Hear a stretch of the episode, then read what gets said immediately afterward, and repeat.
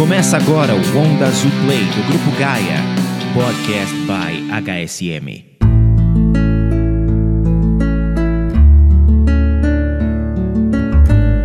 Olá, bem-vindos ao Onda Azul Play, um podcast divertido, informativo e bem feliz.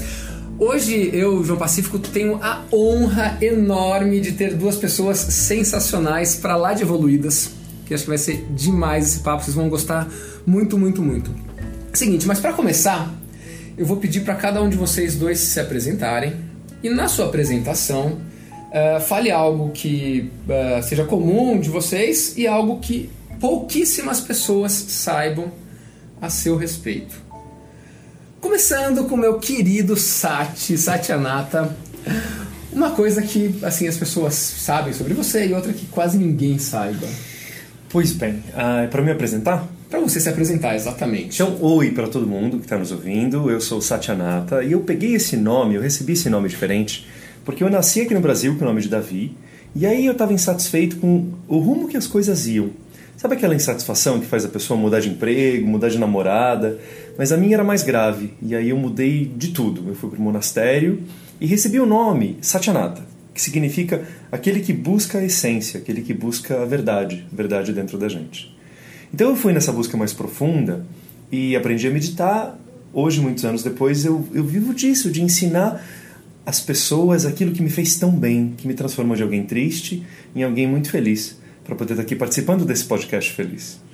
Ah, então, uma coisa que as pessoas sabem de mim é que eu amo meditar. E meditação é uma coisa que é o que eu faço na vida, eu acho que é a única coisa que eu sei fazer. e eu ensino as pessoas a meditarem e encontrarem essa paz interior.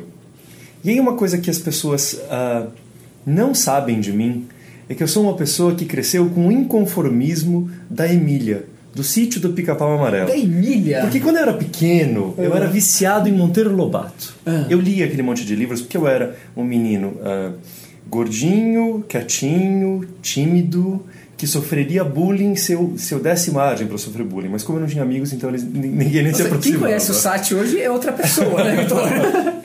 E aí eu tinha uma paixão muito grande pelos livros. E dentre todos os livros que eu lia, eu lia Júlio Verne, Érico Veríssimo, e lia muito Monteiro Lobato. E dos personagens do Monteiro Lobato, interessantes, eu era um menino que devia me identificar como Pedrinho. Mas que Pedrinho que nada. Eu gostava da Emília, Marquesa de Rabicó, uma boneca que virou gente, porque a Emília era uma constante inconformada. A Emília olhava e falava assim: gente, a explicação de vocês não vale a não ser que vocês me convençam. O mundo não precisa ser do jeito que vocês criaram. Eu sou uma revolucionária. E esse, esse, essa capacidade de ser inconformada da Emília ficou comigo até hoje. Então eu sou um inconformado sutil. Eu sou um revolucionário doce, mas eu sou absolutamente um revolucionário. sensacional, sensacional, maravilhoso. Maravilhoso. E agora, nosso segundo convidado muito especial é o nosso querido Vitor Pierre. Vitor, o que, que as pessoas podem já sabem sobre você e o que algo pouca gente saiba? Bom, sabe? então, oi. eu acho que eu gostaria de começar contando o seguinte: quando eu era garoto, eu gostava de todas as matérias. E isso era muito bom e foi um problemão. Porque a nossa cultura, a nossa sociedade exige que você escolha. E quando, como escolher se você ama tudo? Então o que aconteceu comigo foi que eu fui tentando. Eu fui para aquilo que talvez desse dinheiro primeiro, na época era a ciência da computação. Também? É, Sim. Só que vocês um vão entender detalhe, como eu sou um pouquinho mais velho, assim que eu entrei no vestibular, eu entrei na matemática, na época era tudo matemática para fazer computação, é, só tinha um computador no campus da USP inteiro. Era daqueles Um grandes. Vitor. Um, Nossa. É, para falar a verdade, eu nunca vi o computador face a face. Porque você só tinha acesso a um prédio onde ficava o terminal de entrada e de saída. O computador mesmo era uma coisa invisível que ficava lá nas entranhas. Parece o mágico de Oz. Você tem que caminhar até o local sagrado onde Para fica. chegar até o incrível computador. Exatamente. E na época, o Brasil era muito viciado numa tecnologia bastante antiga chamada fila. Então, você tinha filas de mais ou menos duas horas para você conseguir levar seus cartões perfurados até o computador Nossa. e depois mais uma hora que você esperava para vir com a resposta, que era um cartão perfurado, normalmente dizendo não entendi sua pergunta. Então, uma das coisas que eu descobri foi que a realidade não era como eu esperava e que talvez meu negócio não fosse computação. E eu fui passando, fui para física e tal, até que eu cheguei na filosofia e eu me senti em casa, porque a filosofia é um assunto onde você discute todos os assuntos. Hum. E eu comecei a me sentir bem ali. E aí a coisa foi avançando e eu cheguei num ponto em que eu percebi que meu problema é que ele estava muito pouco prático. A filosofia, ela era muito. muito só as ideias e as pessoas não tinham um comprometimento maior. Por- Porque gera uma empolgação, né? A ideia te entusiasma, entusiasma, entusiasma. Vai. E tem gente que demora a vida inteira para perceber que não levou a nada. Pois é, pois é, um desses gurus principais do mercado financeiro de hoje em dia, que você conhece na Cinta Leve, né? então ele acabou de lançar um livro chamado Skin in the Game. Toda a tese dele simplesmente é essa: muito cuidado com o expert, que se tiver errado não perde nada. Sim, total. Tá? Então, isso que eu senti a respeito de todos os meus colegas e de mim mesmo. A gente podia falar qualquer bobagem que era grátis. Não tinha nenhum problema, nenhuma consequência. Tá? Então, qual era a diferença entre você fazer isso academicamente e fumando um baseado? Muito pequena. Tá? Normalmente se fazia as duas coisas juntas. Então, eu gradativamente fui eh, migrando para a vida concreta e eu fui virar um estudioso de psicanálise depois psicologia junguiana e eu virei terapeuta. Essa foi a minha trajetória e hoje em dia eu continuo no papo cabeça, mas eu não estou mais tão interessado no papo cabeça pelo papo cabeça. Hoje em dia a minha paixão, o meu foco, o meu vício é a transformação. Então, se acontece alguma coisa que transforma, tudo bem. Senão a minha paciência começa a acabar, por mais que eu faça mindfulness, por mais que eu respire fundo e tudo mais. Bom, isso é que as pessoas sabem sobre mim. O que a maior parte das pessoas não sabe sobre mim é que lá pelos 20 anos, até os 20 e poucos, o que eu queria mesmo era ser músico de jazz. E eu estudei muito para ser músico de jazz. Olha Flauta, só. sax e tudo mais. E eu me arrisco a dizer que eu aprendi mais sobre isso que eu faço hoje com o jazz do que com a psicologia que eu estudei. Por quê? Porque o jazz ensina uma coisa muito simples. Ele ensina que você tem que conhecer todos os princípios, mas você precisa absolutamente respeitar a energia do momento único que você tem diante de você. Se você não sabe improvisar, você não sabe. Se você não é capaz de respeitar aquilo que vai acontecer na hora, a energia da hora, e fazer aquilo que tudo que você aprendeu se manifestar naquela hora, daquele jeito, com aquela qualidade, então você não é tão bom assim. Então, o jazz me ajudou muito. Eu gosto muito de aprender, gosto muito de improvisar e eu adoro uma jam session como essa que você está fazendo. Que interessante, nossa, que demais. É uma aula isso daqui. Eu vou começar fazendo uma pergunta pra vocês, que eu sei qual é a resposta, na verdade. Nossa. Sati, o que é mais importante, a felicidade ou o propósito? E por quê?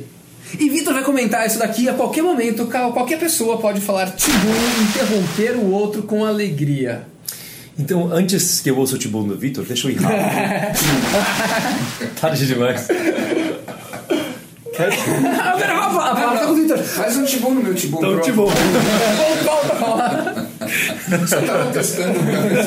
Não, parece que o seu tibum tá bom, tá funcionando. Então, agora que temporariamente eu tenho a palavra, eu quero dizer o seguinte: ah, eu busquei a felicidade com uma intensidade um pouco incomum quando eu era adolescente. Porque, por coincidências ali da minha vida, a maneira que eu cresci, eu acho que era um menino, eu era um menino um pouco mais triste que os outros. E no início da minha, dos meus vinte e poucos anos, eu falei, gente, eu estou muito triste, eu preciso buscar a felicidade. Então, a minha resposta para você é um pouco empírica. Eu testei. Eu falei, gente, para eu ser feliz eu preciso de uma, de uma ah, profissão ótima. E eu cheguei em algo que combinava completamente comigo, que era criar estratégias para empresas. Ah, Porque você fez faculdade de ciência da engenharia de computação. e depois eu fui trabalhar com estratégia de empresa. Que eu descobri que eu adoro e eu tenho facilidade de olhar a estratégia macro de, de alguma coisa e ver as planilhas. Eu ainda gosto de planilha. Me relaxa a mente ler sobre exatas. Embora hoje eu trabalhe muito com, não é nem humanas, né? A interface do, do humano e o espiritual. Ah, mas encontrei aquilo que eu gostava, mas não me saciava. Ah, tinha namoradas e companheiras de, de boas conversas, de deleite, de boa companhia e não me bastava. Então tinha algo muito errado. E o que estava errado é que eu tinha um vazio dentro de mim. a felicidade não conseguia entrar em mim. A felicidade ficava cercada, mas é como se tivesse chovendo e eu não me molhasse. Eu, eu não conseguia, as minhas raízes não conseguiam drenar aquela água. Então eu estava Teoricamente tinha tudo, as coisas estavam ótimas, assim, teoricamente. Eu tinha uma vida que as pessoas iam adorar ter tido, Uhum. né? Em todos os sentidos. Mas aquilo para mim era uma profunda depressão e eu não conseguia entender o porquê. Paralelamente, eu começava a ler sobre espiritualidade, buscando só uma um- uma saída, um alento. Ai, quem sabe eu leio um pouco de espiritualidade e volto a sair dessa depressão, porque foi praticamente uma depressão, e volto a gostar da namorada, volto a gostar do trabalho. Mas aí eu descobri que aquela espiritualidade, ela meio que pegava fogo em mim. Quando eu li aquilo, eu não queria mais nada. Aquilo me preenchia de uma maneira tão grande que eu estaria disposto a trabalhar com aquilo sem receber nada, sem receber um tostão. Aquilo me completava. E quando eu trabalhava eh, com, com a profissão que me era fácil, eu eh, considerava muito quais eram as condições. Está confortável? Estou ganhando bem? A empresa é boa? Tem plano de saúde? Quando eu trabalhava com espiritualidade, ou pelo menos quando eu lia sobre espiritualidade e me dedicava a meditar, eu não media ah, o, o que os benefícios, O retorno. o retorno, as circunstâncias. Melhor ainda, eu não media as circunstâncias. Por mais desconfortável que fosse, algo em mim estava profundamente satisfeito. Então eu percebi isso. Quando você se aproxima do seu propósito, você não passa a não se preocupar com o conforto, passa a não se preocupar com o tamanho da dificuldade. Aquilo brilha em você. E aí, para minha surpresa, eu comecei a ficar feliz, em circunstâncias mais adversas. Então, quando eu fui para o monastério, Quantos gente- anos você tinha? 23. As pessoas achavam você um louco. Minha mãe perguntou se eu não queria ser médico, já que eu queria ajudar as pessoas. Filho, faz medicina. Ah, me achavam louco, inclusive porque eu tinha tido todas as oportunidades. Né? Não era uma pessoa ah, que, que Tava- tivesse mal na profissão Sim, ou sim. que tivesse mal afetivamente. Não. Foi um, um desespero inexplicável para quem vê de fora. Então, o que aconteceu foi que eu passei dois anos me preparando, um ano no Brasil, eles pedem para você ir para o monastério, eles falam durante um ano, fica aí onde você está, mas já vai se preparando.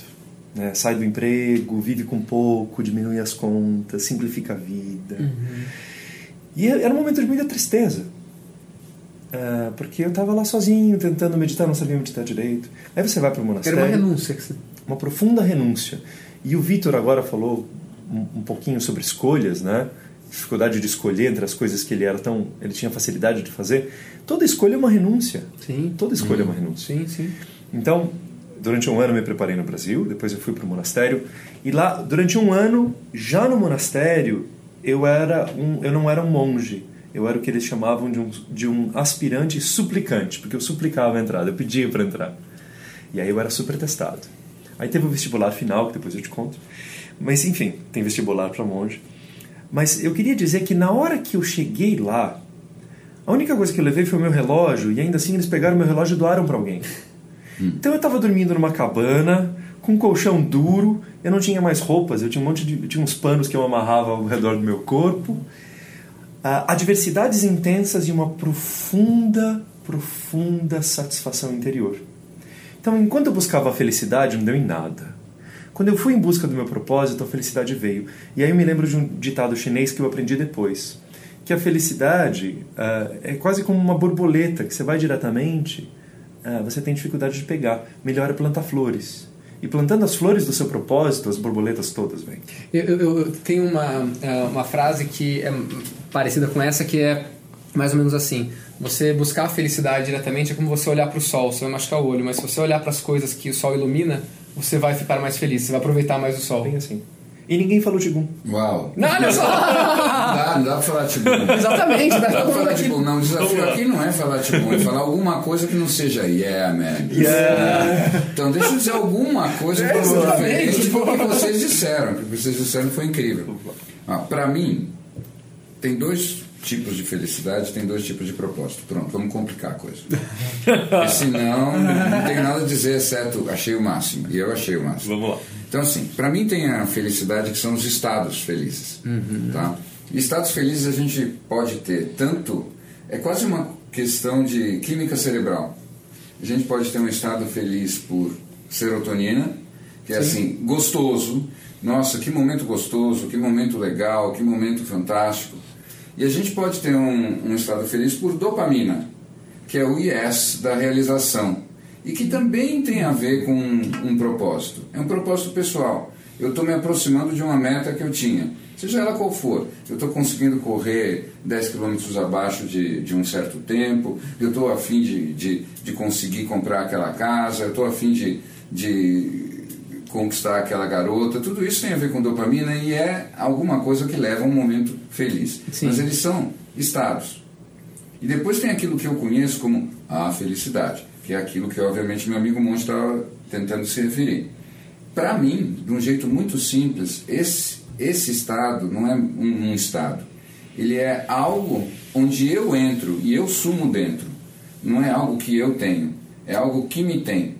Ah, perfeito. Boa. Algo que você faz parte. Eu faço parte, porque eu só consigo esta felicidade quando eu me sinto, na minha consciência, dissolvido com o mundo, com a infinidade do mundo, com a riqueza do mundo, com a sutileza do mundo, com a variedade do mundo, e eu sou parte disso. Aí eu consigo uma felicidade que não é um estado, que não é nem serotonina, nem dopamina. Vitor, você Você acabou de parte de uma coisa maior do que você. Sim. Exata, vou continuar exatamente o que ele está falando. Mas você acabou de me ensinar o que talvez ah, estou aprendendo contigo hoje e seja um método ótimo para a gente ver se a pessoa está numa busca ah, do jeito inteligente de fazer essa busca. Então, se eu quero pegar coisas pequenas, menores do que eu, eu sou o máximo e eu adquiro a felicidade, isso não vai nos levar longe. Mas se na verdade a felicidade é algo, é algo maior, que inclui inclusive outras pessoas e o bem-estar do mundo, e naquilo eu me insiro, aí ela vem realmente. É. Nossa, É, é o seguinte, lindo. gente. Vamos lá, Sati, repita essa frase que foi maravilhosa. Agora, ó, a conclusão. Se a felicidade é algo pequeno o suficiente para eu carregar comigo É. e, e para eu tê-la e obtê-la, ela é pequena demais e não vai fazer grande efeito.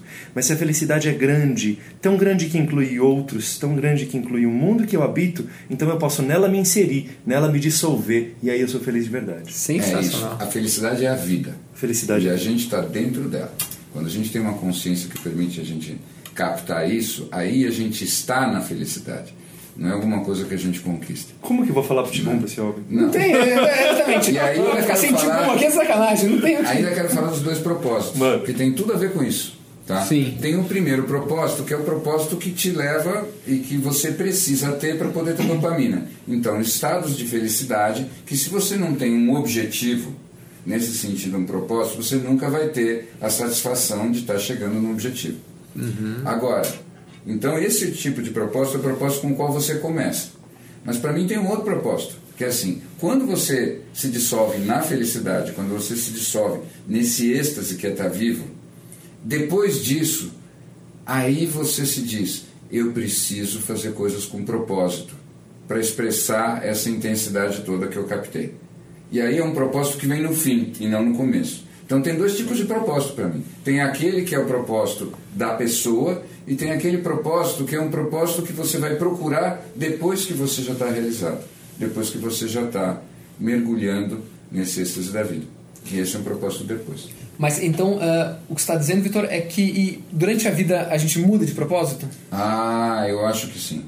Eu acho que a gente muda sim. A gente, pelo menos, o, o primeiro tipo de propósito é um propósito que vai mudando à medida que a gente amadurece. E depois, quando a gente está nesse outro estágio, a gente só quer fazer coisas com propósito. E aí são Sim. vários propósitos. Mas a gente, desde que a gente faça alguma coisa que tenha propósito. E a gente não precisa ter um. Uma pergunta para os dois. Ah, qual é a maior ah, ou queixa ou, ou necessidade que você vê ah, com as pessoas que vão se consultar com você? Hum. Quer começar você? Não. Tanto faz, mas vamos lá. A, a maior dificuldade que as pessoas têm quando vão conversar comigo é, é uma crise de eh, identidade, porque a maioria, a maioria das pessoas não tem ideia de quem elas são. Ou, vou dizer de outra forma, as pessoas se conhecem numa faixa. Elas não percebem que elas já existem como um potencial maior. Elas não percebem que elas já existem como um lado espiritual. Então você não tem que construir a sua especialidade. É meio como abrir um armário e descobrir que você já tinha comprado tudo que precisava, estava lá. Tá lá dentro. Lá, tá lá dentro. Mas as pessoas em geral são limitadas. E aí, na falta de encontrarem aquilo que é verdadeiramente delas, elas captam e pegam pedaços e peças para construir a própria vida e o próprio ego pegam de outras pessoas. Eu pego a sua opinião, pego a opinião do meu pai, pego a opinião da minha mãe, pego uma opinião que eu criei sobre mim mesmo quando eu tive um fracasso, e aí eu crio um mecanismo de ego que me aprisiona. E eu descobri que as especialidades de mim e do Victor são um pouco diferentes. Eu sirvo como alguém que dá o um impulso para a pessoa dissolver essa estrutura que, que aprisiona. Porque ela está um rígida, ela, ela, ela, criou uh, preconceitos sobre ela mesma. Isso. Na, na falta de descobrir o sol que habita em nós, a pessoa estava vivendo na base da lamparina. Então eu ajudo a quebrar esse ovo e essa casca. E o Vitor me parece extremamente bom em ajudar a pessoa a criar uma nova estrutura que dessa vez inclua do alto da alma até o pé no chão mais prático, mas é uma estrutura que a gente chama de diáfana.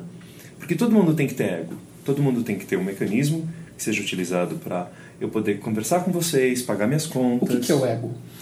Ah, o ego é talvez o Vitor possa definir melhor do que eu. Quer tentar, Vitor? Tibum! Tibum, professor. Tibum! É o contrário. É o antibom. Existe o antibom. É o antibom. O ego é Tá bom. o estado é, é a perspectiva, é a maneira de ver, é a consciência que parte do princípio de que você é um ser separado do mundo. Então você tem que se relacionar com o mundo administrando essa diferença. Então o mundo pode te fazer bem ou pode te fazer mal. E você tem que ter uma estratégia e uma economia para lidar com isso. Isso é o ego. Tá? E o que eu estava dizendo antes é que a, segunda, a felicidade mesmo, a gente só conhece quando a gente não está na ótica do ego. Tá? Hum. O ego nunca pode ficar plenamente feliz porque ele nunca pode relaxar. Porque ele pode estar bem nesse momento, mas como você bem sabe, no momento seguinte você vem do mercado financeiro, então você sabe, ok, uhum. estamos bem com os nossos investimentos. É hora de ficarmos preocupados. é isso que o, o, bom ego do mercado financeiro faz. Tá tudo bem, é hora de me preocupar. Uhum. Como é que eu faço o hedge para o meu sucesso? Né? Então o ego. Tipo, pode, claro. Então o ego é a máquina de funcionar no mundo. O ego é a máquina, o ego é quase como se fosse o zelador, o CEO, né? Mas peraí, agora eu não estou entendendo. O ego é bom ou é ruim? Ai, que pergunta Ah, boa! você. O ego, na, nessa busca de uma consciência maior e de expansão e evolução e espiritualidade, ele uh, é muito vilanizado, né? O ego é Sim. grande vilão. E realmente, se você pensar, quais são as três pessoas mais chatas que você já conheceu? Todas elas têm ego grande. Com certeza. Para aí, quem está nos ouvindo, faça o exercício. Exatamente. né? Ah, nossa, as pessoas não têm ego nenhum. Ela então não é chata, ela pode ser insossa, mas chata. É verdade. Sem sal, mas não é. Perfeito. Mas aí você já começa a ter a própria resposta. Se o ego é nossa maneira de nos relacionarmos com o mundo, essa máquina, que ao mesmo tempo ele é o nosso zelador, o nosso CEO, ou seja, ela devia ser a máquina da expressão do meu propósito maior da minha alma aqui no mundo. Porque a alma não fala assim, tem que pagar a conta do celular. A alma não faz Não, isso. não. né? A alma nos dá o norte do propósito. Inclusive o ego teria uma participação nisso de dizer assim, sinto o norte. Agora, vira direita, vira esquerda, não é só norte, né? A alma pega esses grandes arcos de movimentação do ser. Uh, então, foi até bonito quando vocês estavam falando de propósito, que você perguntou, o propósito muda ao longo da vida? E aí, uh, propósito é mais uma direção do que o próximo passo. Uhum. O próximo passo pode ser um próximo passo alinhado com o propósito. Mas o propósito continua sendo norte, ele é mais uma bússola do que um Waze. Né? Sim. O propósito é mais uma bússola do que um Waze. do que um Waze. E aí, para não perder isso de explicar o ego, vamos só terminar a resposta. Portanto, se o ego é a máquina que eu uso para me expressar na vida, o problema é que o ego vira o vilão quando ele deixa de obedecer às ordens da alma, do nosso princípio maior, e fala: Deixa comigo o que eu entendi. Porque deixado a ele próprio, o ego é um mecanismo de sobrevivência aqui na Terra. Então ele quer sobreviver e ter prazeres e ter uma vida. Então ele vai em busca de vencer e subjugar o outro. Vai em busca de segurança e vira estagnação. Vai em busca de prazeres imediatos, porque ele não entende esse prazer longo que o Victor estava mencionando, que é um prazer da alma. Então, ele é um mecanismo que se você soltar ele sozinho, sem uma conexão com o teu eu interior, ele vai e tenta otimizar a sua vida aqui na Terra. Mas aí o que acontece? Ela fica mundana, imediatista e individualista, separada do infinito. já que a gente está falando para o HSM, vamos usar uma metáfora de empresa, pode ser? Pode. Então é o seguinte: o ego é o CEO. Tá? A questão é que nós somos a empresa inteira, inclusive o conselho, inclusive os, os funcionários, e não apenas só o CEO. Quando a gente vive no ego, é como se fosse um CEO só preocupado em trazer valor para o acionista e nada além disso. Então não tem o, propósito da empresa, não tem o valor que os, que os conselheiros conseguem agregar à empresa, não tem o valor humano de todos os, os, os, as pessoas que trabalham na empresa, não tem o crescimento pessoal. Então o CEO está lá só preocupado com o número e aumentar o valor da ação. Então isso é o ego. Tá? Só que nós somos a empresa como um todo. Sensacional. Muito bem, muito bem. Agora vamos para o primeiro quadro aqui do nosso programa e ele, é a quarta voz, vai falar qual é o nome do nosso, do nosso primeiro quadro. Tomás Castilho. Valores Gaia. Tipo, muito bem. O quadro não é Tomás Castilho, o quadro é Valores. Exatamente. Nossa quarta voz, Tomás Castilho. E começando, vou falar um valor para cada um de vocês e fale o que vem na sua cabeça. É, Gaia temos 10 valores e venha o que fale o que vem na sua cabeça a respeito desse valor, começando com meu querido Sati. É, espalhe gentileza, engrandeça as relações. É um valor só? Parecem dois? Esse É um valor só. Espalhe gentileza, engrandeça as relações. Perceba o seguinte: a, toda relação tem um potencial para atrito. E aí esse atrito, como se fosse areia entrando numa engrenagem, ele tem a capacidade de impedir que o fluxo ocorra naturalmente a essas pessoas. Quando você se empenha em gentileza, é como se você pegasse aquela engrenagem da relação e você a tornasse límpida, para que aquilo que a outra pessoa tem de melhor e você tem de melhor realmente possam ser trocadas. Ou seja, agir com gentileza e espalhar isso é você engrandecer as relações, porque a relação se torna plena em toda a sua capacidade, não sendo diminuída por um atrito que ali teria ficado, vindo do achismo, do ego, de mágoas passadas. Fica límpida a troca de energia. Nossa, lindo, lindo, lindo, lindo, lindo. Vamos ver, Vitor, agora é você. Não, não, é outro valor, né? Tá? O valor vai ser hum, sorria e faça sorrir. Ah, obrigado. Estamos sorrindo todos aqui. Gostei, gostei. Para mim, esse valor significa o quê? Significa que é na mudança que você percebe a evolução. Quando você sorri e faz sorrir, isso pressupõe que você não estava sorrindo antes, nem o outro. Então você está gerando o sorriso. E o que, que o sorriso significa? O sorriso significa essa alegria de estar aqui e de estar junto com o outro. Quando você sorri e faz sorrir, você traz luz para a situação. Você traz luz para o encontro, você traz luz de dentro de você, do teu coração, para o coração do outro. Para mim não podia ter valor melhor do que o valor de transformação direto, não racional, completamente contagioso, que vem do coração. Nossa. Pô, eu tô aqui Que bonito, Vitor. delirando. O problema é que tem só uma hora, agora Tô você tem pensando cinco assim, horas. sabe o de- que ele me fez pensar? O sorriso muitas vezes não faz sentido. E o melhor sorriso é aquilo que não faz sentido, porque aí ele trespassa a mente e ele vem direto do coração. Aquela pessoa que sorri quando, gente, tá tudo difícil e ela vem e sorri, aquilo sim que nos acolhe. né? Nossa, isso é, É, bom. Quem explica um sorriso? Quem explica Quem um sorriso? explica um sorriso? Quem pensa um sorriso? Não. A alma é inexplicável. Não. Não, um sorriso de uma criança, não tem como. A energia daquilo é. Continuando aqui, uma, um- uma prática que, enfim, é, o Sati ele ensina, ele propaga muito a meditação. Né? E falou que foi uma grande. é, um grande. Não é segredo, né? Não é segredo, mas um grande guia da sua vida é a meditação. O que é meditação? Como meditar?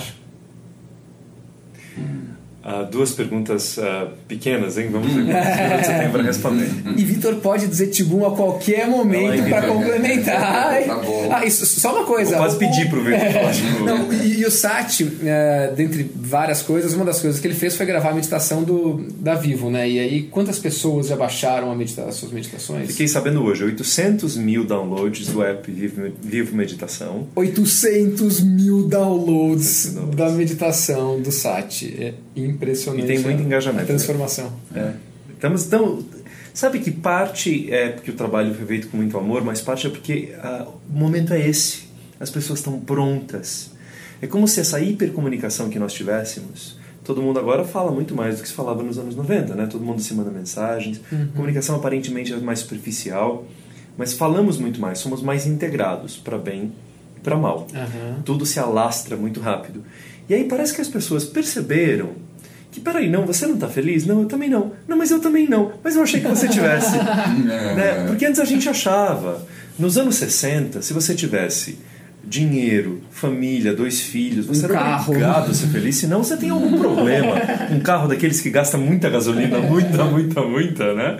Rabo de peixe do, do carro e tal.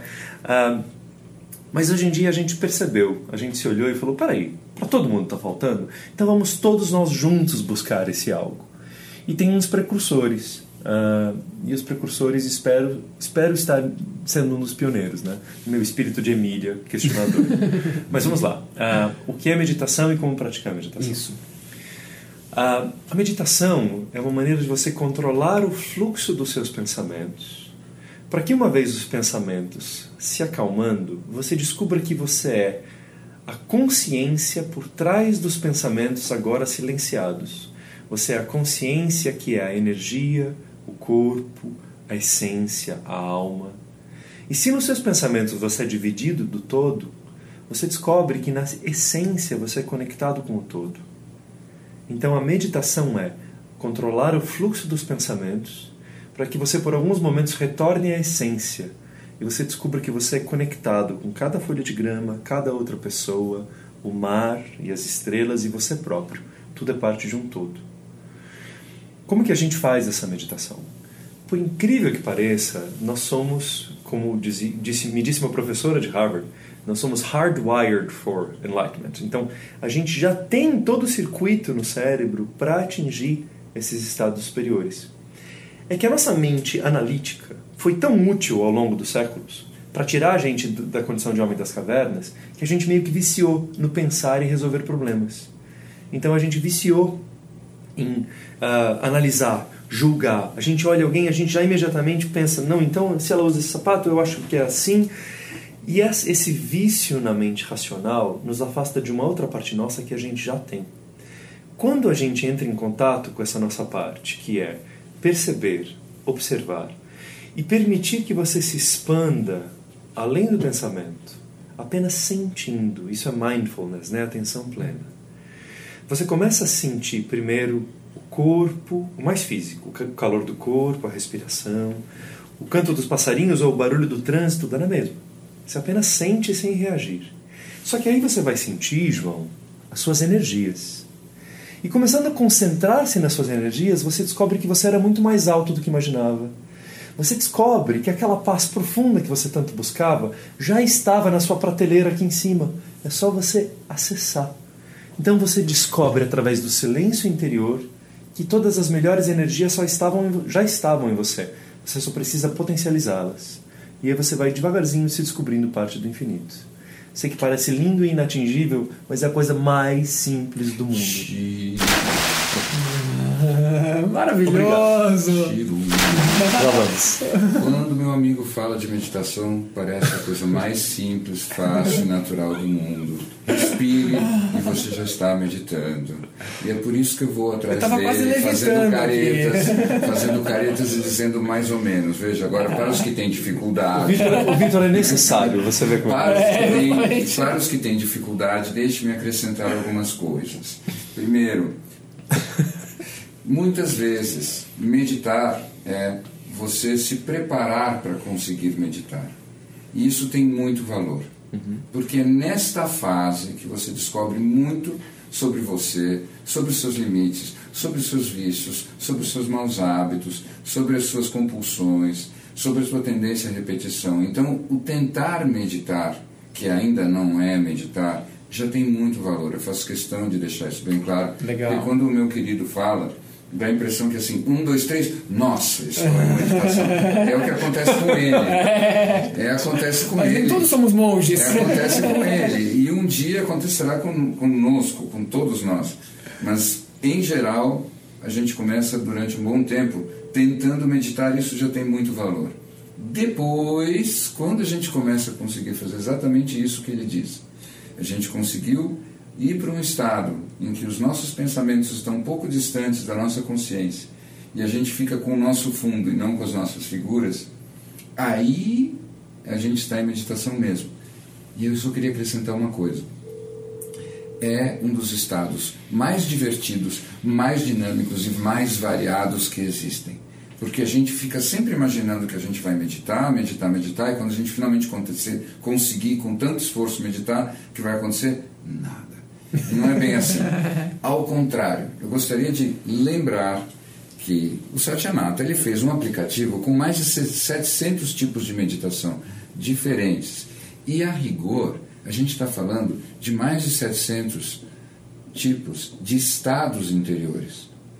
Então, meditar não é sempre ir para o mesmo lugar, por mais lindo que ele seja. Meditar é uma dança da consciência com a energia. E essa dança nunca se repete. A única coisa que a gente pode dizer e afirmar com certeza é que a gente vai atingindo estados cada vez mais elevados, cada vez mais sutis, cada vez mais expandidos, cada vez mais criativos e prazerosos.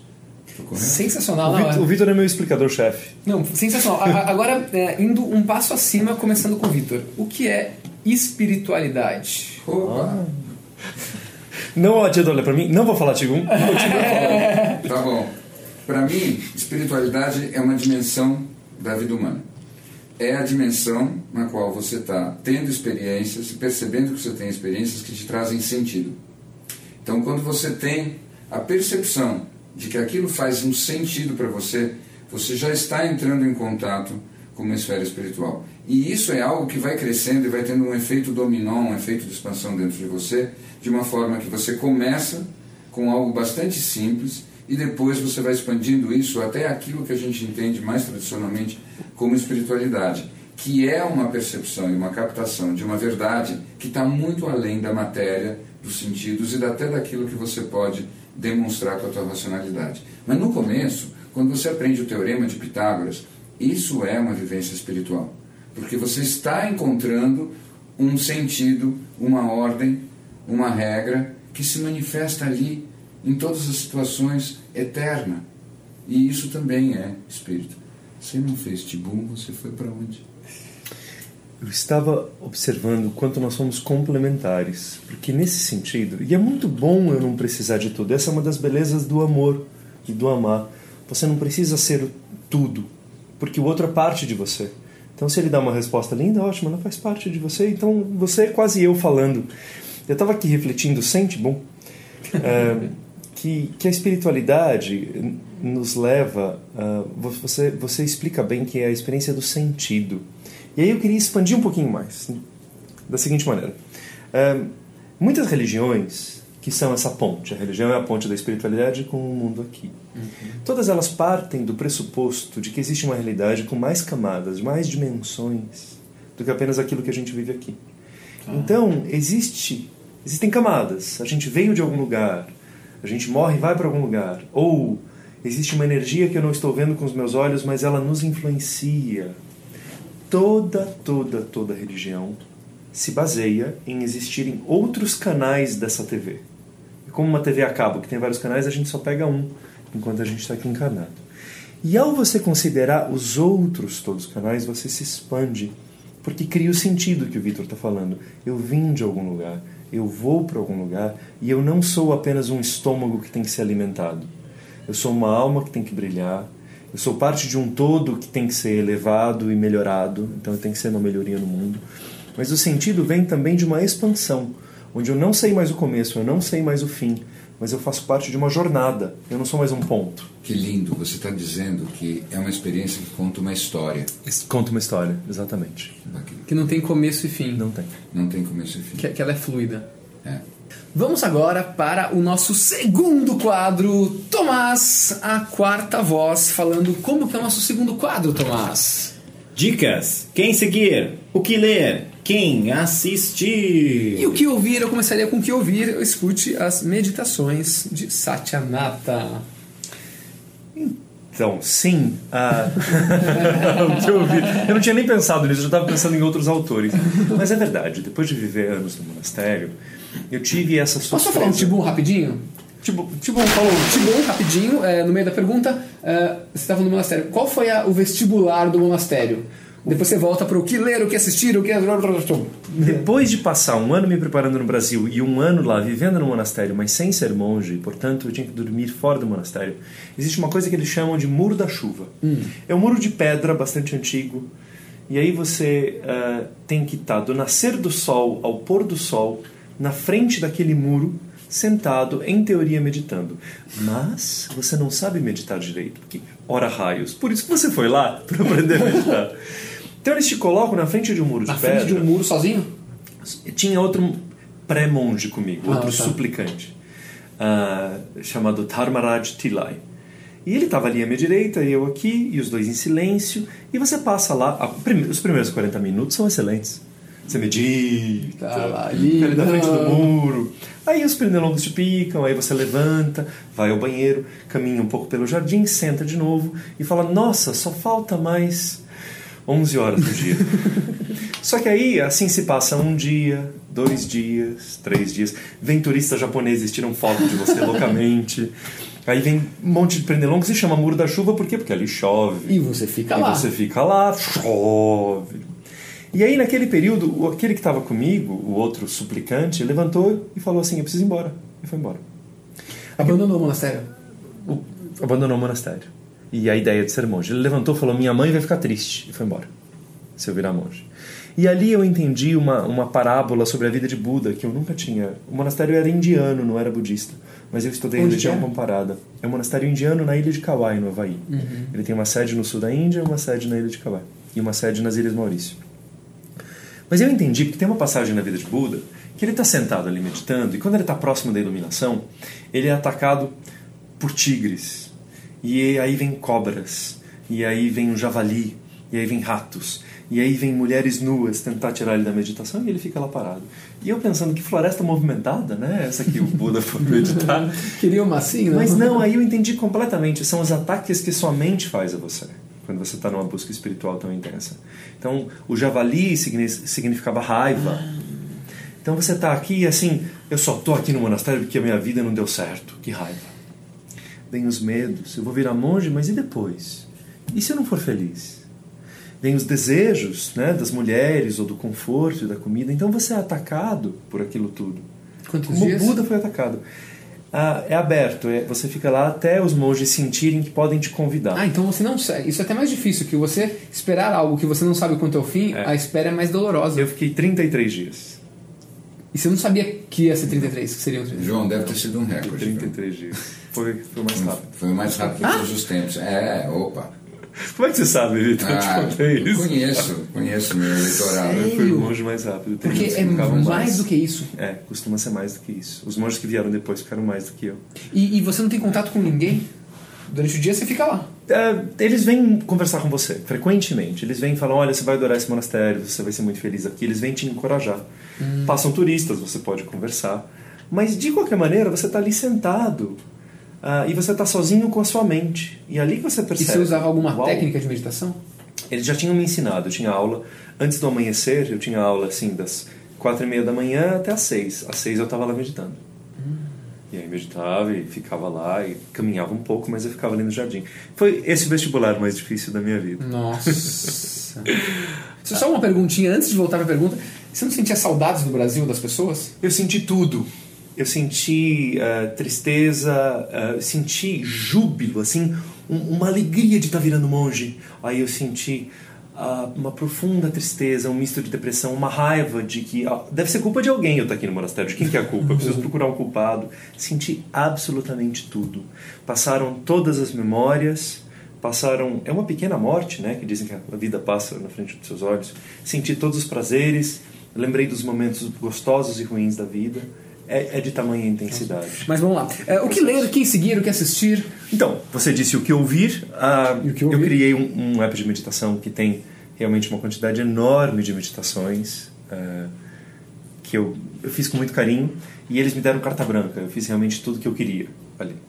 Ah, eu gosto muito, para quem está nos ouvindo, de um livro que eu mencionei recentemente, do Swami Prabhudananda, não precisa lembrar o nome dele, porque o livro se chama O Sermão da Montanha segundo o Vedanta. Ele explica como que todo o cristianismo é enxergado pela filosofia indiana como sendo algo muito lindo. Porque o hinduísmo acredita que existem vários caminhos válidos para chegar no mesmo ponto. E o Sermão da Montanha é considerado uma grande obra espiritual pelos indianos. Então, alguns cristãos podem ter medo da religião indiana, mas os indianos não têm medo deles. Eles admiram. E o Sermão da Montanha, segundo o Vedanta, Vedanta é uma escola de filosofia que vê Deus como sendo algo único que tudo permeia e ele se expressa de várias maneiras, em mim, em você, em Jesus, em Buda. São várias expressões de Deus, mas ele começa em algo único. O Sermão da Montanha, segundo o Vedanta, me agradou muito.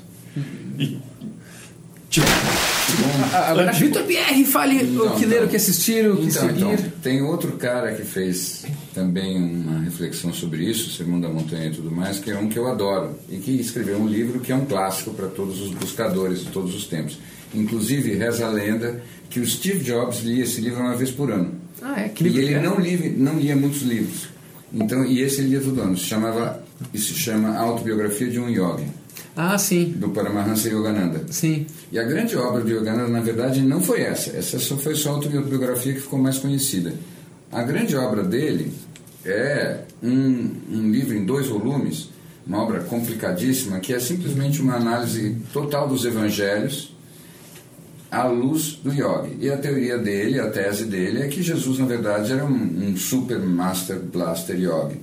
E que tudo que ele falava era a filosofia do Vedanta transmitida em linguagem para a Palestina da época. e aí, Tibon, que eu estou lendo, estou terminando o primeiro volume, Ah. que eu ganhei do Vitor. Em breve estarei lendo o segundo vol- volume, é enorme. Ah, e é o, o retorno daquilo. É muito bonito o que ele diz, porque ele fala que quando Jesus falava que iria voltar e se estabelecer na Terra, segundo a interpretação dele, que é linda, ele fala: Jesus não está conectado com o próprio corpo. Ele não está dizendo, gente, eu vou voltar eu com essa carinha aqui de, de pessoa que nasceu no Oriente Médio. Ele está conectado com a própria luz. Então, quando ele fala, eu vou voltar, é essa consciência de Cristo que vai voltar e se estabelecer na Terra. Só que vai voltar como um coletivo, não focado em uma pessoa só. Vai ser a luz em cada um de nós. E é isso que Yogananda traz, que o É. Victor está mencionando. E que, se não me engano, o Thich Nhat Hanh que também diz que o próximo Buda será um coletivo. Exatamente. Então, de várias fontes, a gente está vendo isso. Quer dizer, passou o tempo da gente ter um avatar, um guia espiritual sozinho. Agora é um coletivo, Agora é um são coletivo, movimentos. é um movimento porque hoje em dia a gente já tem frequência de planeta, a gente já tem evolução suficiente para isso. Ao contrário, se você encontrar alguém que diga eu é que sou a verdade hoje, eu que sou a luz, eu que sou a vida, desconfie. Provavelmente é alguém que está interessado no teu bolso. Né? Olha só, sensacional, Vitor, sensacional. Talvez a hiperconexão que a gente está vendo até com tecnologia faça parte desse movimento completo. É. É, é bom, é ruim ou depende de como usa essa, essa hiperconexão, ligação? É poderoso. Uhum. É poderoso porque tudo se espalha. E o que, que é esse tudo? Então, se a humanidade estiver vibrando num- numa coisa baixa, realmente isso se espalha. E se a gente estiver criando coisas positivas, a gente tem um potencial de criar coisas positivas extraordinário. Veja, Sim. eu, eu fui buscar um conhecimento lá que veio do alto dos Himalaias, depois do monastério no sul da- Índia, na ilha de Kauai, e eu pus no celular para as pessoas. O potencial de hoje é inacreditável. Porém, ah, é o potencial para todos os lados. É para o bem ou para a destruição. O que eu queria contar para as pessoas é que eu aprendi uma coisa muito bonita com meu mestre Subramania Swami. Ele falou que nessa época você pode escolher se você vive na era da luz ou no fim da idade das trevas, no fim de uma idade do egoísmo. Porque você começando a se associar com pessoas que já enxerguem a alvorada, você está deixando a noite para trás. Quando você está no momento da alvorada, é você quem decide se é noite ou dia.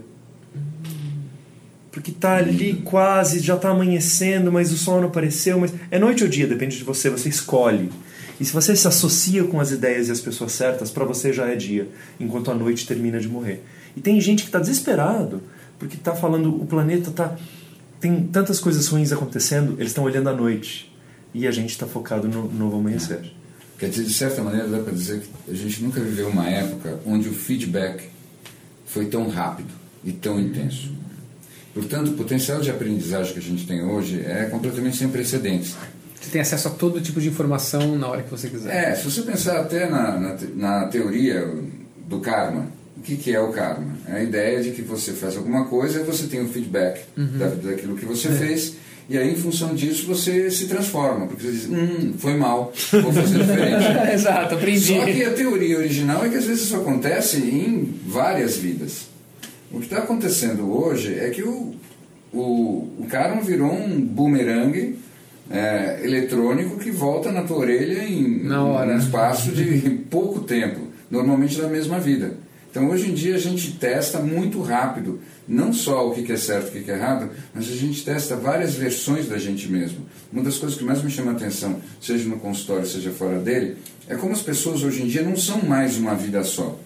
Elas vivem umas duas, três, quatro. Se as pessoas são corajosas, elas vivem meia dúzia de vidas. Elas vão mudando. Uma vida, elas vão mudando e elas mudam de um jeito tão radical que elas trocam de amigos, trocam de família, trocam de propósito, trocam de hábitos, trocam de tudo. Por quê? Porque elas vão aproveitando essas oportunidades de feedback muito rápido, aprendem um monte e dizem: ok, cansei dessa matéria, vou passar para a próxima. Então cansei da matéria João Pacífico, deixa eu passar para a próxima matéria. E aí você faz, cansei da matéria Davi, deixa eu passar para a matéria Satyanada. Exatamente, é uma reencarnação em vida. É. Reencarnação em vida. Exatamente. E Talvez seja a mais prática, a melhor, a mais fácil. Você não precisa de maternidade, você não precisa de mamadeira. Você já começa adulto, olha que legal. Um ponto agora, é, a gente está falando de coisas muito, muito, muito interessantes eu queria levar isso aqui agora para a empresa. Então, é, a gente falou de meditação, falou de espiritualidade, falou de, de consciência. É, as empresas, não diria, eu diria assim, em sua grande maioria, não estão vivendo esse mundo que a gente está falando de, de, evolução. Como a gente pode pegar isso e levar para as empresas? Eu, eu, vou começar respondendo, se você não se importar, Victor. E eu vou dizer o seguinte. A espiritualidade era uma maneira de você se harmonizar e você se equilibrar que antes estava guardada dentro das religiões. Uhum. E isso começou a vazar. Então essas técnicas todas saíram das religiões. Saíram, ainda existem lindas as religiões, né? Como cultura, como como arte. Uh, mas a, a, mesma técnica que funciona para um budista funciona para um cristão de praticar a gratidão. Então, em resumo, é o seguinte: isso tudo nos ajuda a encontrarmos a melhor versão de nós mesmos. Isso é muito lindo. E essa melhor versão de nós mesmos é mais produtiva, tem uma comunicação melhor e consegue fazer com que tudo flua com menos atrito. Então, isso, se existe alguma empresa que não queira isso, que os funcionários sejam a melhor versão deles mesmos e que tudo ande sem atrito, se uma empresa contrária a isso existe, eu não conheço. Toda empresa, pelo menos, quer o que pode acontecer é que as atitudes delas sejam contraproducentes. Elas querem a melhor versão do funcionário, mas ainda não aprenderam como cultivar isso. Agora, tendo o funcionário na sua melhor versão, e a verdade é que no nosso ritmo atual, todos nós trabalhamos numa porcentagem do nosso potencial. Todos nós estamos lá 40%, 50%, 80%. Quando a gente volta de umas férias, de caminhar no mato, da natureza, a gente consegue voltar para 90% da nossa capacidade. E ela vai declinando ao longo dos atritos. Mas e se a gente conseguisse subir essa porcentagem e mantê-la alta através de uma empresa que cultiva as relações com sorrisos, uhum. através de uma empresa que valoriza a natureza, através de uma empresa que incentiva a meditação? Então, cada funcionário vale por muitos. Sim. Tipo, lindo. Não, lindo, lindo, Bom, lindo, lindo, lindo, Só complementando, não é para interromper. Para mim está claro que o que você está explicando é o quanto a porta de entrada hoje, para tudo que diz respeito ao que a gente está conversando, é a ideia de evolução. Uhum. Essa é a ideia central, essa é a ideia estratégica. Nada é mais importante do que poder evoluir. E há uma clareza de que a grande evolução do ponto de vista da empresa é o acréscimo e o investimento no valor. A gente estava falando isso antes de conversar. Uhum. Muito bem, espiritualidade, uma outra maneira de falar disso é dizer que a espiritualidade é a ciência do valor. é a forma de você elaborar ao máximo e articular da melhor maneira possível todo o conhecimento e toda a sofisticação possível que o, que o conhecimento humano pode trazer para desenvolver valores cada vez mais sutis, cada vez mais amplos, cada vez mais universais, cada vez mais transformadores. E as empresas precisam disso, porque elas precisam de mais valor, porque é isso que significa elas evoluírem a partir desse estágio que elas já atingiram. Então não tenho a menor dúvida de que as empresas elas se tornarão mais espirituais ou elas comerão, começarão a decair, talvez, quem sabe até um dia se extinguir e se transformar em outras coisas. Muito bacana. Não. Líderes, escutem isso, vamos seguir isso. E agora vamos para o terceiro, que tá tão bom aqui que eu estou passando o tempo disparado assim. Nosso terceiro quadro, a nossa voz. Tomás. Momento, sorria e faça sorrir. Com a sua alegria contagiante. Sorriso na voz. Sorriso na voz. Vamos lá, vamos lá, vamos lá. Vou falar uma, já que a gente falou uh, de, de religião, vamos lá. O que a galinha foi fazer na igreja? Foi assistir a missa do galo. Nossa, que bom que eu medito. Né? Tranquilo com esse tipo de A piada. minha consciência rapidamente tirou todos os pensamentos relativos a essa piada. Piadas, alguma piada de monge, não? Tem várias, mas eu não sei se elas fazem muito sentido para as pessoas. Não, mas não tem problema, não tem problema. Um, elas, mas eu aprendi em inglês, né? Tem uma piada que é assim: uh, o, o monge he, he had a problem uh, charging his computer because he had no attachments. E aí ele não conseguia plugar na tomada. Porque ele não tem nada Ele não, tinha, a ele. não tinha, ele não conseguia plugar nada no computador, ele era desapegado de tudo. Só faz sentido em inglês, né? e pra monges, né? Olha, tem uma melhorzinha. Vamos lá, vamos lá, vamos tentar. Que na verdade é, tem a história de uma vaca que atingiu, atingiu a iluminação. Porque ela, ela era disléxica. Em vez de falar mu, ela passava o dia falando om. Ah, muito bem. Piada sobre terapeutas junguianos, não? Pode ser em, em inglês também? Já Pode, mas ele, não, mas ele tem que traduzir daí pra todo mundo. Tá bom, então, então. After 30 years of psychoanalysis, my shrink finally said something that brought tears to my eyes. Não hablo inglês.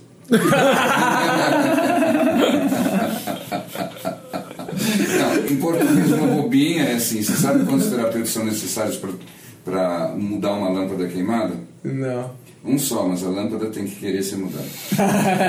Muito verdadeiro. Bem sem graça como você pediu. Sensacional, sensacional.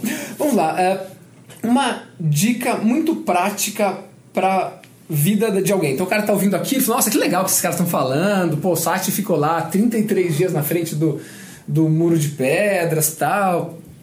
O Vitor falou de é, que eu propósito, os tipos de propósito, mas o que eu faço na minha vida agora? Uma dica muito prática pra pessoa. Pode ser meditar, pode ser, mas que o cara fala, pô, vou fazer isso. Olha, posso dividir a dica? Claro, Porque claro. você, lá pelas tantas, você perguntou as queixas das pessoas, né? E a gente desviou, eu nem falei. No meu caso, o que eu vejo é que as dicas da mente feminina, as, as, as queixas da mente feminina e as queixas da mente masculina são diferentes quando vão no meu consultório. Aham. Isso é interessante. Em geral, os homens que vão no meu consultório, de uma maneira ou de outra, eles precisam de ajuda para enfrentar o medo. Os homens. Os homens. Os de homens ajuda pra enfrentar o medo. é, tem algum medo que eles às vezes têm até dificuldade de admitir que eles estão com medo. Mas quando eles identificam qual é o medo e eles enfrentam o medo, eles ficam ótimos. Tá? Então, é, com o homem você tem que descobrir qual é o medo e ajudar a enfrentar. Então, se eu tivesse que dar uma dica universal para os homens, Legal. eu diria: descubra seu medo e enfrente-o. Vai dar tudo certo. Já com as mulheres a história é outra. Em geral, a grande questão das mulheres é como é que elas conseguem articular todos os aspectos da vida. Porque as mulheres se cobram de todos os lados ao mesmo tempo. Homens são especialistas, né? Homens gostam de se cobrar de um jeito ou de outro e o resto, azar. Né? Já ganhei dinheiro, então não preciso tirar o lixo. Existe até um Né? desleixo dos homens. E vezes É. até um desleixo, a gente se vê como especialista, mas a mulher não. A mulher, ela se cobra de todos os jeitos ao mesmo tempo. Então ela se tortura muito, porque tudo é alguma coisa que ela deveria fazer melhor. Ela devia ser mais bonita, ela devia... Ser uma ótima mãe, ela Ah, devia fazer devia isso ser aqui, isso, uma ótima etc. profissional É. agora. né? É, e o, o conselho que eu dou para as mulheres prático é se perdoe, pelo amor de Deus. Você é ótimo do jeito que você é. Se perdoe. É, se perdoe, se perdoe, trate-se Se bem, perdoe, seja é- carinhosa. P- Pode também ter uma linha do não se julgue? Sim, mas sobretudo tem que tomar cuidado porque é, tem uma parte do julgamento que é boa, que é, é o discernimento. Eu tenho muito medo de, usar, de falar não se julgue porque a gente sofre de uma epidemia da falta de noção. Eu sofro Então, disso, viu? Com é, certeza. Eu, e eu tenho um problema. Eu acho que a falta de noção, é, a nação sem noção que a gente vive é complicado. Então, assim, ter noção é ótimo. Então, ter uma avaliação de si é bom. Mas, assim, tem uma avaliação carinhosa. Tem uma avaliação que você diz, ok, eu posso melhorar um pouco. Perfeito eu não vou ser, eu não vou conseguir fazer tudo ao mesmo tempo, na nota máxima, mas o que eu estou conseguindo fazer com a minha intenção já é bem legal. Então, não, não se culpe e seja se generoso culpe, com seja você. generoso com você. Obrigado. Gostei mais da tua versão do que da minha. Sati. É, eu vou também dividir em duas partes, inspirado pelo meu amigo Vitor. A primeira, então, é realmente você meditar e se dar uma, a meditação como um presente, não como uma E obrigação como, é, adicional. é claro, como começar a meditar? Então, pô, não, não- agora o Sati me convenceu que eu tenho que meditar. Ótimo. E eu não baixei, o- não, baixei o aplicativo da Vivo. Então tá bem. Você vai fazer o seguinte. Primeiro entender que meditação é um presente de você para você. Não é mais uma obrigação. Se for mais uma obrigação, você vai se sentir pesado, principalmente se você pular a meditação nos dias 2 e 3 e 4 e 5, aí você não volta no sexto. Se você considerar que a meditação é um presente que você se dá, aí você volta porque você merece. E o que, que você merece? Sentar em algum lugar e começar a existir mais do que a fazer. Meditação é a arte de ser. Então pare e comece a colocar a atenção nas coisas sem que a atenção grude em nada. Vem um pensamento, aquele pensamento te convida. Fique pensando em mim. Você fala, depois eu penso em você. E seu pensamento não pode ficar nem no barulho, nem nos problemas, nem no corpo. Seu pensamento é quase como um pássaro livre, a sua mente, a sua atenção é quase como um pássaro livre, que passa pelos pensamentos sem se grudar em nada. E aí, lentamente, você vai ver que algo veio, uma sensação de existir, a sua energia vai crescendo, essa sensação de ser, que a gente chama de estar na própria presença. Se você passa alguns segundos, 30 segundos, 5 minutos na sua presença, sem pensamentos, sem se incomodar com barulhos, isso restaura você ao seu estado mais puro original. É como se você pegasse a árvore de Natal, que é aquele monte de problemas e, e bolas penduradas, e você tornou-a límpida de novo. Isso é uma meditação bem simples. Tira tudo, seja a liberdade da própria consciência, seja a liberdade da própria sensação. E por quanto tempo? Se você fizer por 5 minutos, você tem um enorme benefício. Se você fizer por 40, aí baixa o aplicativo e começa a fazer as outras, porque você tem um potencial maravilhoso. Tá? Você medita quanto tempo por dia? Ou 24 horas por dia? Ah, não, não, vamos lá. A, a- a- maneira a prática de formal. A prática formal. Na prática formal, eu para poder atender de manhã, eu sempre tenho que meditar pelo menos uma hora, uma hora e meia, para poder atender as pessoas. E eu gosto de meditar depois ao longo do dia, mas as minhas meditações longas mesmo são de fim de semana. Então, há uma semana, por exemplo, eu estava cansado. Aí as pessoas ao meu redor perceberam. E aí eles falaram: Você está bem? Eu falei: Eu preciso de tempo sozinho. Fui até um jardim, sentei às duas da tarde e voltei às seis da tarde. Então eu acho que eu meditei umas duas horas e meia, eu, eu acho que eu caminhei um pouco pelo jardim, eu não sei nem dizer. Mas aquilo é essencial para mim. Mas eu quero te contar que a meditação não precisa ser longa. Isso não é um, um louro, uma glória, meditei duas horas. Se você meditou intensamente 20 minutos, 15, 10 minutos, aquilo é muito poderoso. O meu trabalho, quando eu dou atendimentos, eu entro num estado meditativo, porque aí eu tenho que perceber energias e tal. Então isso soma né, os meus momentos de meditação. É, mas o principal é faça com intensidade o pouco que você conseguir e depois carregue isso, carregue isso para o restante do seu dia. A segunda parte do que eu ia falar, João, se soma a isso. Tem um ditado na Índia que é assim. Na verdade, não é um ditado popular, ele é entre os estudiosos. O desejo é movimento, o prazer é a pausa. O desejo é movimento, o prazer, Prazer é a pausa. E essas pessoas que nos ouvem, empresários bem-sucedidos são viciados no movimento, porque é o desejo de aumentar as vendas, de melhorar a empresa, de criar ações, de fazer o bem. E esse desejo vai e vai e vai vai nos cansando. Mas é só quando você faz a pausa, por curta que a pausa seja, que você sente os efeitos do desejo. Então a criança, ela pede o sorvete, aí ela pega o sorvete e para e gosta do sorvete. Ela abraça o ursinho de pelúcia.